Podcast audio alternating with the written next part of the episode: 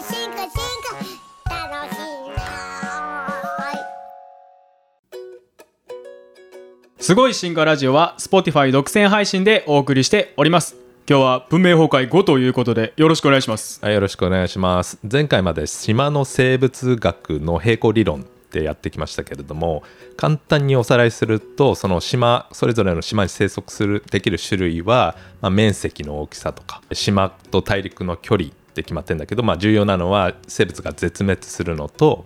新しくやってくる、移入してくる、それのバランスで種数が決まってる話だけれども、はい、なんかちょっと話していた俺のニュアンスとしては、こう生物がやがて絶滅するのはこう宿命というか、確率的にね、時間が経てばどの種もいつかは絶滅するみたいな感じで伝えたかもしれないけれども、生物は絶滅していいんだっていうね、おう、それとはまた別かなという。なるほど。例えばね、じゃあ保全とかする必要ないのかみたいなね、はい、でもちょっとその理論の予測と、まあ、実際のね、人々が保全しようとする、お難しい話です、ね、それまた違くて、はい、まあ、でも我々がねこう頑張って伝えたいと思っている、これ進化リテラシーのね、おノリさんが造語ノリさんが作った造語そうリテラシーの問題にも関わるんで、でちょっとそのことだけあの説明しておきたいんだけれども、でもね、このじゃあ絶滅していいのかっていう話なんだけど、実は島の生物地理学の理論ほどなんていうかね、実際の保全に関わっている生態学の理論、理論ってそんなにないです。で、これどういうことかというと、この理論がですね、自然保護区の設計に大きく関与しているということですね。ああ、その島っていうこの孤立した環境と自然保護区っていうこう隔離した環境が、まあ、似ているみたいな。おお、鋭い。鋭い。いや、そういうこと。ありがとうございます。はい、やっぱりあの自然って守った方がいいなとは皆さん思ってるかもしれないけれども、こう地球上の全てのそういった場所を保全できないと、はい、まあ、人間が経済活動で利用したり、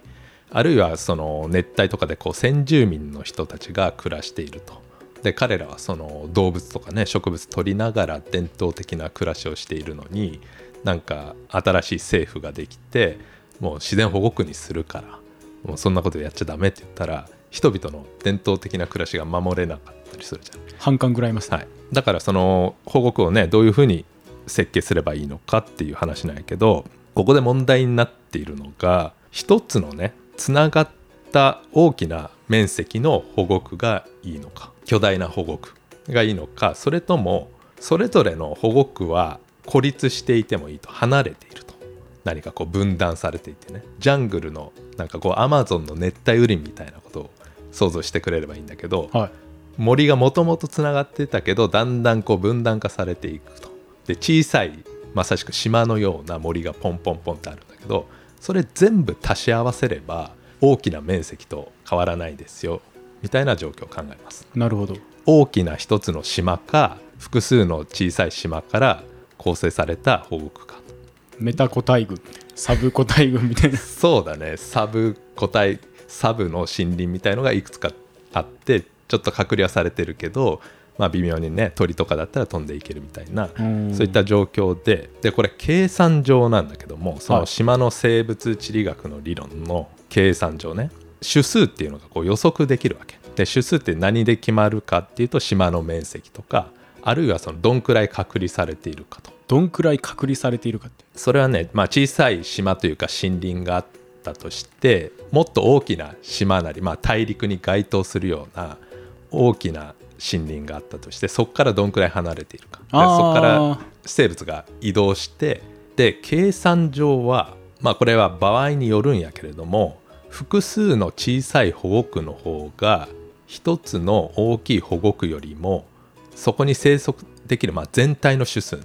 それが多くなる場合もありますよと。多くなる場合ももあるし、条件によって少なくなる場合もあるってことですね。まあそうですね、うん、それは例えば島の大きさとかね、お互いの島が離れているかとか、絶滅の確率がねどんくらいシビアかとか、うんまあ、そういうの条件によるんだろうけど、小さい複数の保護区の方がいいですよって言った解析の結果があって、それがシンバーロフっていう人が出したんだけれども、このシンバーロフさんっていうのはすでに出てきていて、あのマングローブで昆虫たちを、えー、と殺虫剤で、ああのゴキブリの卵でさえ殺してしまった実験ですか。そうそう、あの人だし、あとはもうちょっと前のエピソードでチェッカーボード分布のところでダイヤモンドは競争によって生物の、えー、種数だね、その島に生物が生息できるかどうか決まっているみたいなこと言ったけど、シンバロフはなんていうか確率的なプロセスというか、あランダムに入ってったらそうなるんじゃねみたいな、はい、そうですね、もっとそういう偶然的なねことが重要なんじゃないかって言ってた、あのシンバロフが小さい複数の保護区の方がいいと。これに反対したのがまたダイヤモンドで、仲悪い仲悪いですよもう悪いとしか思えないダイヤモンドは一つの大きな保護区の方がいいんじゃないかみたいな意見を出してる。このそのダイヤモンドの反論のまあ根拠というか論拠なんだけれども、まあ解析自体というよりかはもっと現実を見ましょうということで、例えば自然保護区で種数をね、そこに生息している生物の種数を最大化させたい、まあ、それが生物多様性と呼べるならもちろんそういった場合もあるんだけれども、保全とか自然保護を考えると何かこう象徴的な特定の種を絶滅から守りたいって結構人ってそう思っていない。ああ確かに。でその生物の種類によってその生息というか絶滅を回避するために必要な面積ってこう異なるんだよね。例えばじゃあジャングルに生息するトラとか、まあ日本だったらイリオモテヤマネコとかツシマヤマネコみたいな、じゃあ捕食者を考えるとなんかこう縄張りが大きかったり森の中をこうすごい歩き回ってその生息範囲がめっちゃ広い。確かにトラとかすごい面積いる気がしますね、はい、なんとなくシンプルなその島の生物地理学の理論っていうのは別にどの種類も絶滅する確率が同じ、この面積だったらみたいなこと言ってるから、はい、トラがすごい面積が必要で、じゃあネズミはちっちゃい面積でも大丈夫とか、そういったなんていうか実際の状況は仮定していないんだよね、うんうん、だから実際の生き物を見るとそういったトラみたいなすごい広い面積を必要としている種類もいるし、まあ、そういうのは生態系の頂点にいるような捕食者なんで、捕食者がいなくなるとねその餌の種類とかもどんどん影響が広がっていくんで、うん、小さい保護区がたくさんあるというより一つの大きい保護区をちゃんと保全するべきなんじゃないかみたいな意見を、まあ、ダイヤモンドとかが出しています。なるほど。でも実際にはじゃあどっちなのか、この論争ね、はい、一つの大きい保護区がいいのか、複数の小さい保護区でも全部足し合わせたら同じくらい面積ある、どっちがいいのかっつったら、まあ、とりあえずの答えとしては落ち着いたところとしては、まあ、場合によると。結局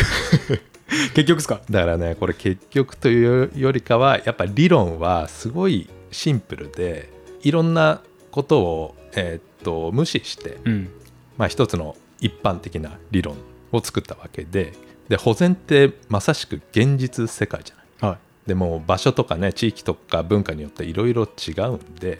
シンプルな理論をそのまま現実世界に応用するのはまあ簡単じゃないですよ。うん。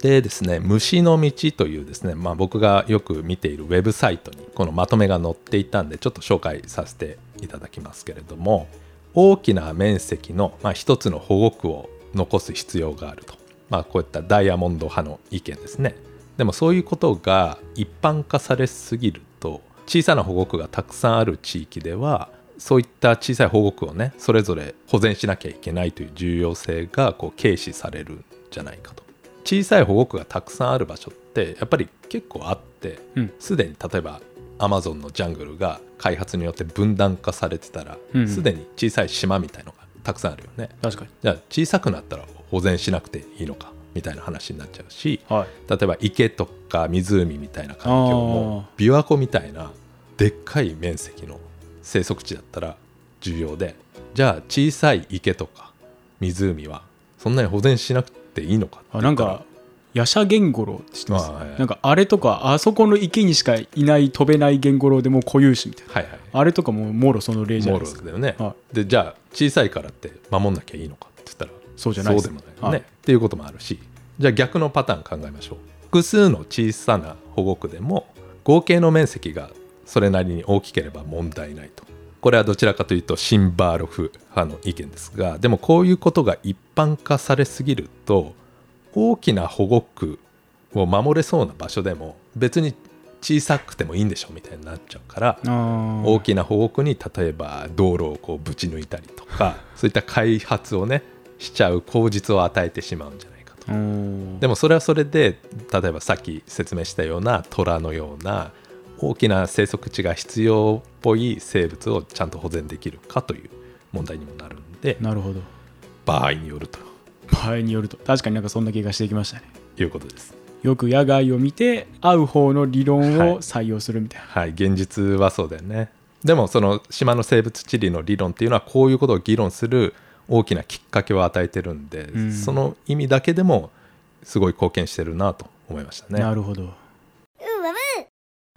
はい、で今回のエピソードから、まあ、次回にもかけてなんですが、島の生物地理学の理論を人間の社会、はい、島々に暮らす人間社会の文明の崩壊にどういうふうにして応用していったのか、そのダイヤモンドの本ね、文明崩壊っていう本に書いてある内容を、まあ、少しずつ紹介したいなと思うんですけれども、はい、まあ、対象としてるのはその太平洋に浮かぶさまざまな島々、まあ、ポリネシアと呼ばれている島の、えっと、いろんな島の話なんだけども、その中でも象徴的なのがイースター島。モアイじゃないですか。モアイで有名な。でイースター島どこにあるか、まあ、概要をちょっと説明するけれども、太平洋のチリじゃないですか。お、知ってるね、はい、小学校の頃友達に問題出してました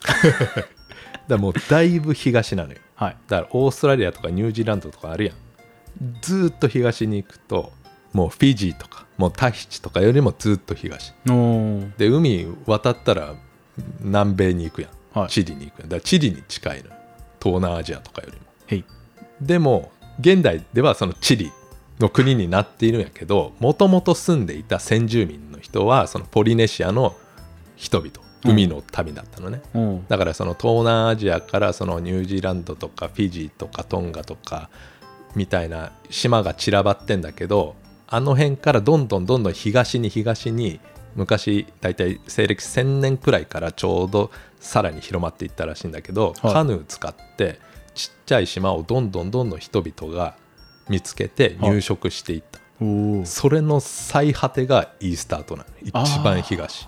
もうちょいで南米行っちゃってたわ。そこまで行かなかったですか。行った、まあ、明確な証拠はないですね。あ、もうちょっと行ったらすごいでかい土地があったのにはい、そうそう、そういう話だへー。でもイースター島って本当もう限界みたいな、はい、まあ、本当にちっちゃい島でギリギリのとこ、はい、でそのヨーロッパのね探検家がそのイースター島を発見した時に先住民の人たちがいたのよ、はい、せんにんって数千人の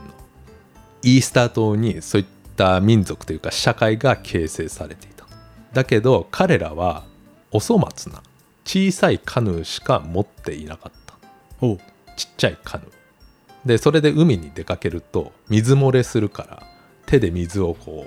うすくうみたいな、マジっすかそんなカヌーしかないと、はい、で島を見ると樹木の生えていない全く不毛な大地。おう、だからそのヨーロッパの人を見たときにどうやって島にたどり着いたんやみたいな、自然発生したじゃないですかなんでみたいになるやん、はい、カヌーで海渡れないのに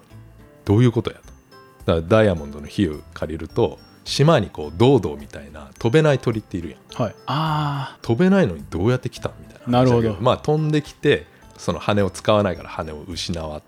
たんでしょうけど、そんな感じだったらしいです。へでモアイがあって、まあ、それもびっくりするよね、ヨーロッパの人。あんな巨大な石の像で台座の上に乗っていて、はい、でもう木もないその島で、でこの巨大ないっこ何トンもあるのに、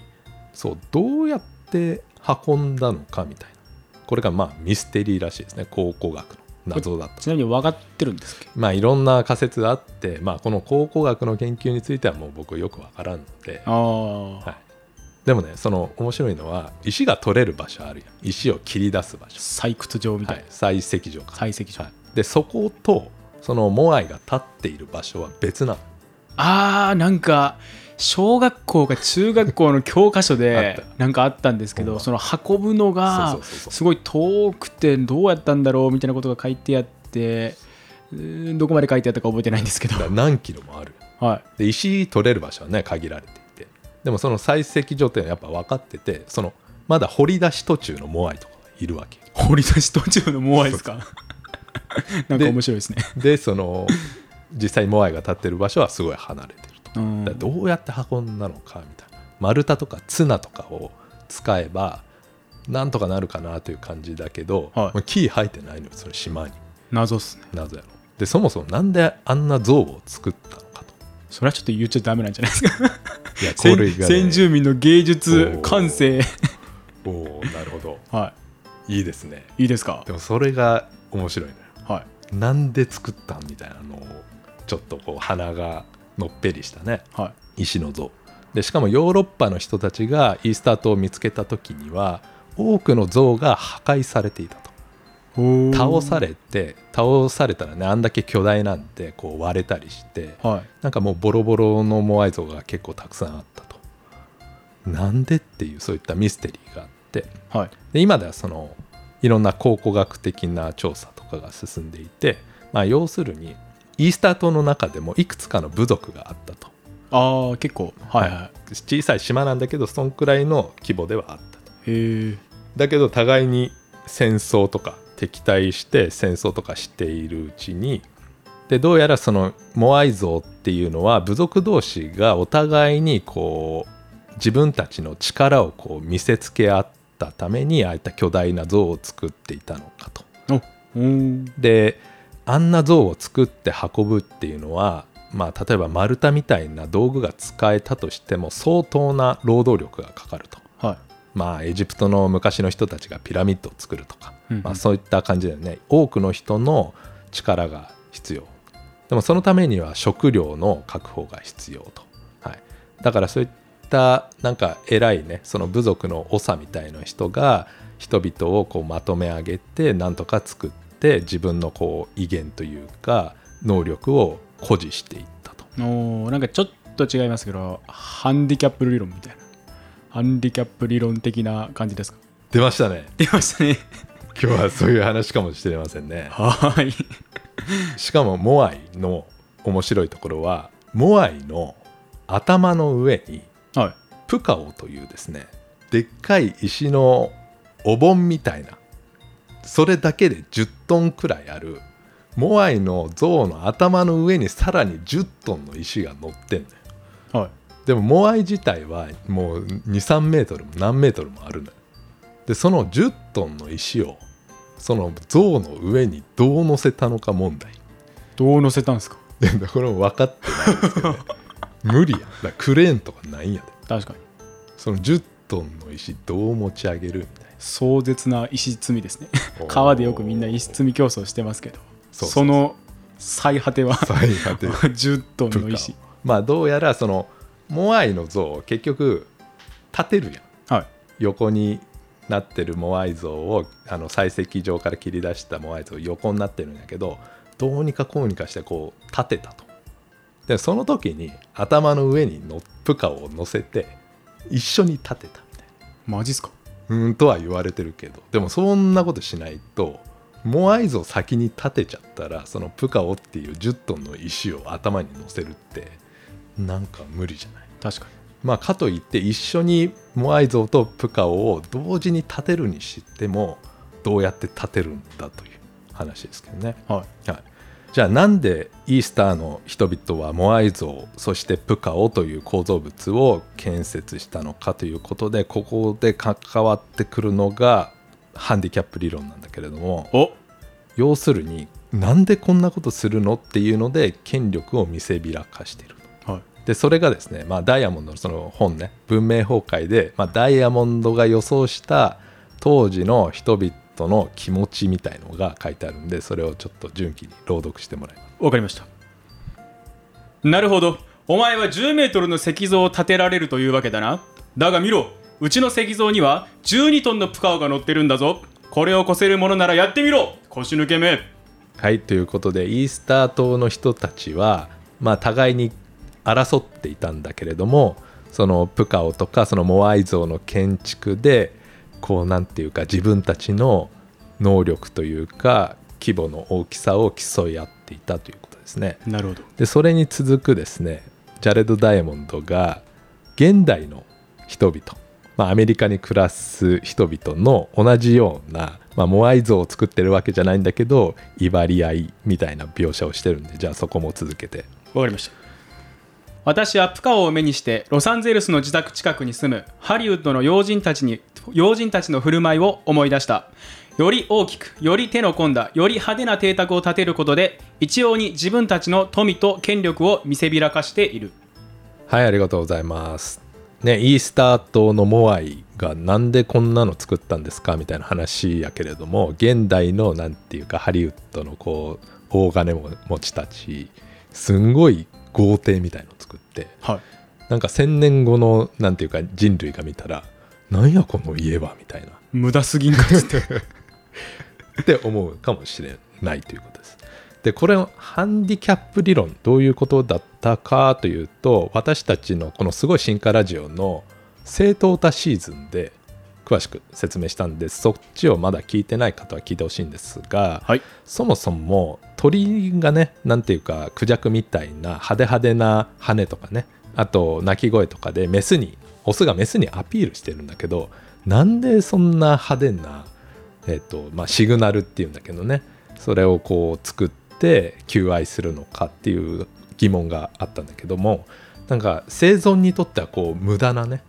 コストのかかるものなんだけども、そういったシグナルって模様って本当に何かこう元気なというか生存力の高いオスにしか出せないと。弱いやつには出せねえ、ね、弱いやつはなんかちっぽけな、えっと、シグナルしか出せないと。だからそういったエネルギーとかそういったコストの無駄とか、まあ、浪費だよね、それがあるからこそその人のその個体の実力を本当に表している、信頼性のあるシグナルだと言えると。本当に強いやつしか出せないっていうのが肝ですよね、はい、誰でも出せるやつだったらその信頼に値しないシグナルになっちゃうみたいな。そうです。喋ってませんでした、はい、コミュニケーションのツールとして使われるのはそういった信頼のあるものでしかないよということで、ジャレド・ダイアモンド自身もねパプアニューギニアで調査してたんで、あの極楽鳥っていうもう、あーもう有名な、ね、何種類もいて、まあ、まさしくハンディキャップのそのシグナルのようなね派手派手なで、そのパプアニューギニアの先住民たちがねその羽を使って着飾ったりとかそういうのもしていたんだけど、ちょうどハンディキャップ理論がイスラエルのザハビっていう人が提唱したのがせんきゅうひゃくななじゅうごねんだから、はい、あのジャレド・ダイアモンドがねこう活躍している時代にちょうどハンディキャップ理論がこう広まりだしたから、ダイアモンドも好きだったんだと思う。それでジャレド・ダイアモンドはハンディキャップ理論の考え方をそのイースター島のねモアイ像の建設にちょっと応用して考えてみたんだけれども、とはいえなんであんなモアイ像とかプカオと呼ばれる構造物まで作ったんかってちょっと想像しにくいかもしれないので、はい、もう少し身近な、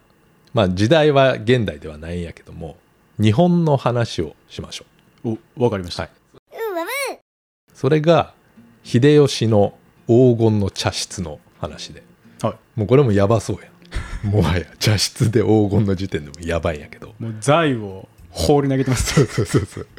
でこれがねハンディキャップっぽい話なんで、でそれを説明するには長宗我部元親の話をしないといけないんで、はい、ざっくり話しますけれども、はい、土佐高知の歴史ですね。僕長宗我部元親の名前は知ってますけど何した人かちょっとね全く知らないですね。はい。で高知のねその歴史上の偉人といえば坂本龍馬じゃないですか。そうやんね。はい。でもう龍馬はもうみんな知ってますよみたいな。はい。で龍馬は幕末に活躍したよね。はいはいはい。明治維新のきっかけとなった、まあ、スーパースターのような人で、まあ高知でもすごい人気あると思うけど。えっと、それが江戸時代の終わりだよね。で江戸時代徳川幕府はまあにひゃくごじゅうねんくらい続いて、土佐藩はその山内家に、山内和豊が最初藩主になってずっと土佐藩続いてきたんだけれども、じゃあその前何の時代かって言ったら、まあ、信長とか秀吉とか家康がまあ全国的にこう天下統一を目指して活躍していた時代に、高知というか四国では何が起きてたのか問題なんやけど、はい、知らないですで初めは高知、まあ、今では高知県だけど、まあ、土佐と昔から呼ばれてるけども、はい、別になんか統一されていなくて四国というか高知がねあ、高知がすか。そもそも別に県みたいなものないし藩みたいなのもないし、うん、それぞれの地域で豪族ね、すごい力を持った勢力が、えー、勢力争いをしていたと。でそのうちの一つが長宗我部元親もそうだったし、あとは安芸ね、今の安芸市には国虎という、まあ、いかにも強そうな、確かに秋国虎っていうあのうどん屋がありますけど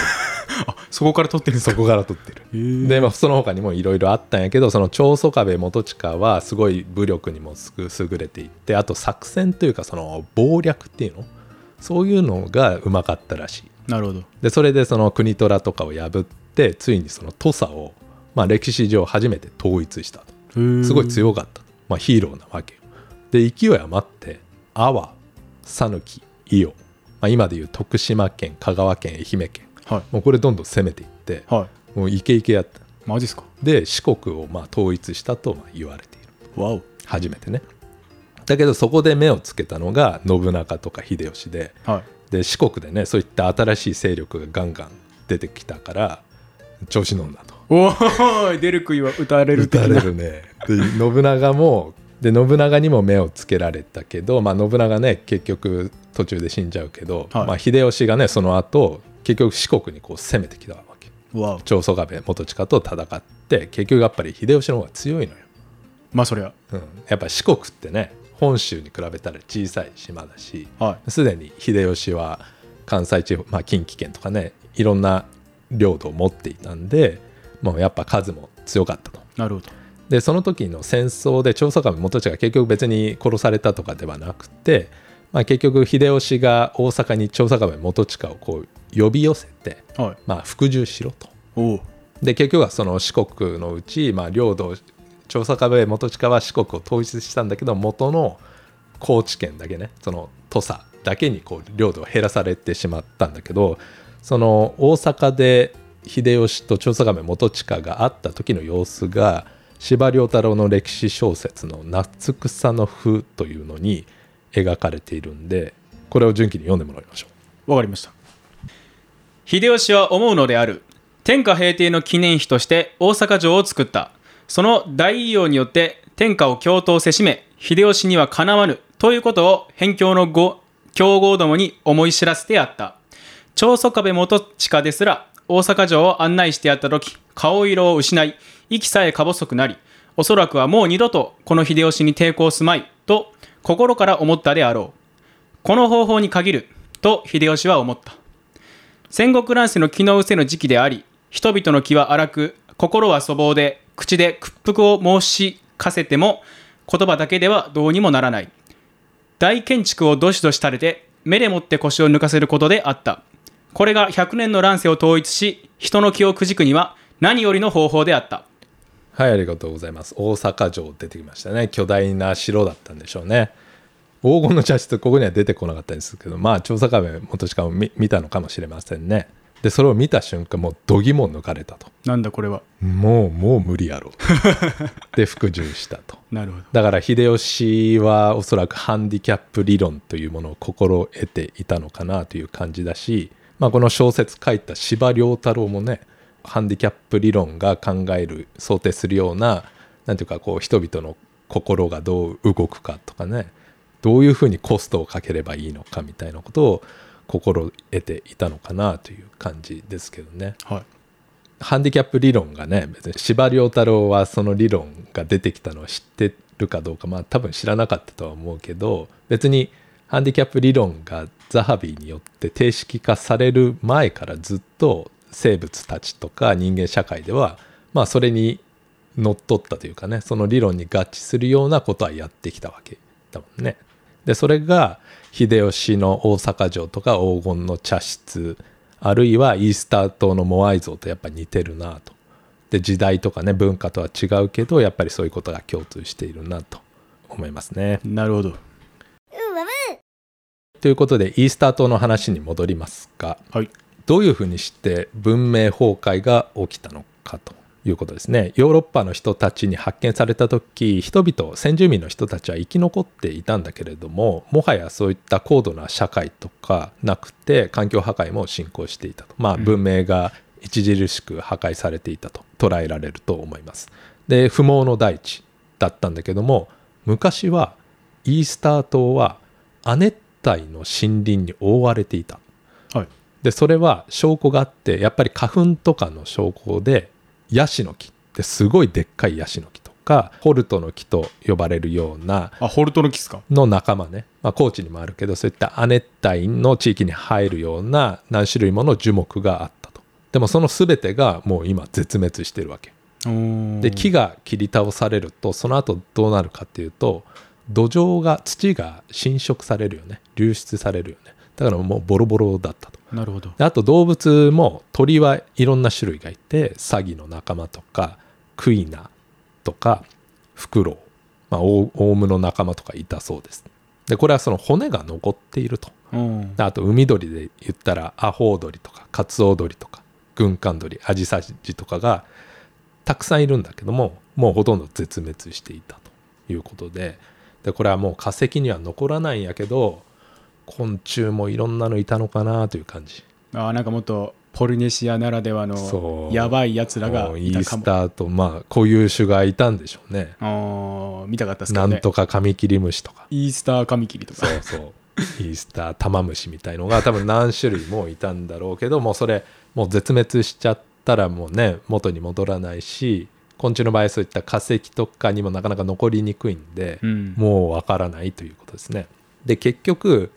最初こうポリネシアの海の民がイースター島にやようやくたどり着いて、新しい島だと思ってこう文明をこうスタートさせると。で人口がだんだん増えていくと。でもそのキャパが超えちゃって、森林伐採とかそういった環境破壊が起こる、土壌の流出、いろんな資源をこう取りすぎちゃう、資源が枯渇してしまうと。でそうすると食料もなくなってきて、その部族の長ね、首長と呼ばれる人たちの権威も失墜していくと、うん、で最初はねそういった伝統的な社会なんで、なんかそういった長はなんかこう宗教的な権威があって、神の息子じゃないけども卑弥呼的な、はい、そういった権威で人々をまとめ上げていたんだろうけど、食べ物が少なくなるとそういった権威も失墜しちゃうと、メッキが剥がれ落ちると、メッキが剥がれる。でそれでこうなんか信頼がなくなったり、部族同士でまあ食べ物もとかもないんで戦争とかが起きて、モアイ像が倒されてしてしまったと。まあ面白い点としては、人口が増えすぎて、まあ、キャパがオーバーしちゃうと、環境が破壊されて資源が枯渇していって、人口がまあ減るとするじゃん。増えすぎちゃったら減るよね、はい、で減ってなんか適正な人口でずっと安定するわけではなく、環境っていうものが回復せずにさらに人口が減り続けて、社会とか環境が破壊されたままになっちゃったってことね。うーん、安定しなかったんだよね。なるほど。で面白いのは、そのポリネシアの別の島では同じような小さい島だけど安定している社会もあったわけ、うん、じゃあなんでイースター島ではこういった顕著な文明崩壊と呼ばれるようなことが起きたのかっていうのは、まあ、ちょっと来週のエピソードにかけて考えてみたいとは思いますけれども、はい、と最後にですね、その文明崩壊という本で、えー、まあこれは有名な一節だと思うけれども、ちょっと順記に読んでもらいましょう。私はよくこんな風に自問した。最後のヤシの木を切り倒したイースター島民はその木を切りながら何と言っただろうかと。はい、ありがとうございます、はい、まあ何にも言ってないかもしれませんけどね。何にも考えずにもうパッと切ったかもしれないしいや分からないですよ。もうこれ切ったら後がないよ。もう後ない。もうカヌー作れないからね。やばいですよもう自分たちがその島からもう出れないと、うん、もうじゃあ外からやってくるの待つしかないかとか、もうねそんな状況だったということもあって、まあ、モアイ像の話もあり、イースター島のお話っていうのはね、文明崩壊の中でも本当に印象的なケーススタディなわけですけれども、そういったモアイ像の建設でね、すごい無駄な労働力を使ってたはずだけどもね、それはハンディキャップ理論っていう生態学の進化の理論から理解できそうだし、まあ、あと最後の方でちょっと言ったけど、いろんな島があって環境もいろいろで、割と文明が維持されている、環境破壊も それそんなに進まない、そういった島もあるのね。じゃあそれがどういうふうに、えー、説明されるのか。で特にその島の生物地理学の理論をある意味応用したような、そういった研究をちょっと次回紹介したいと思います。了解です。ありがとうございました。ありがとうございました。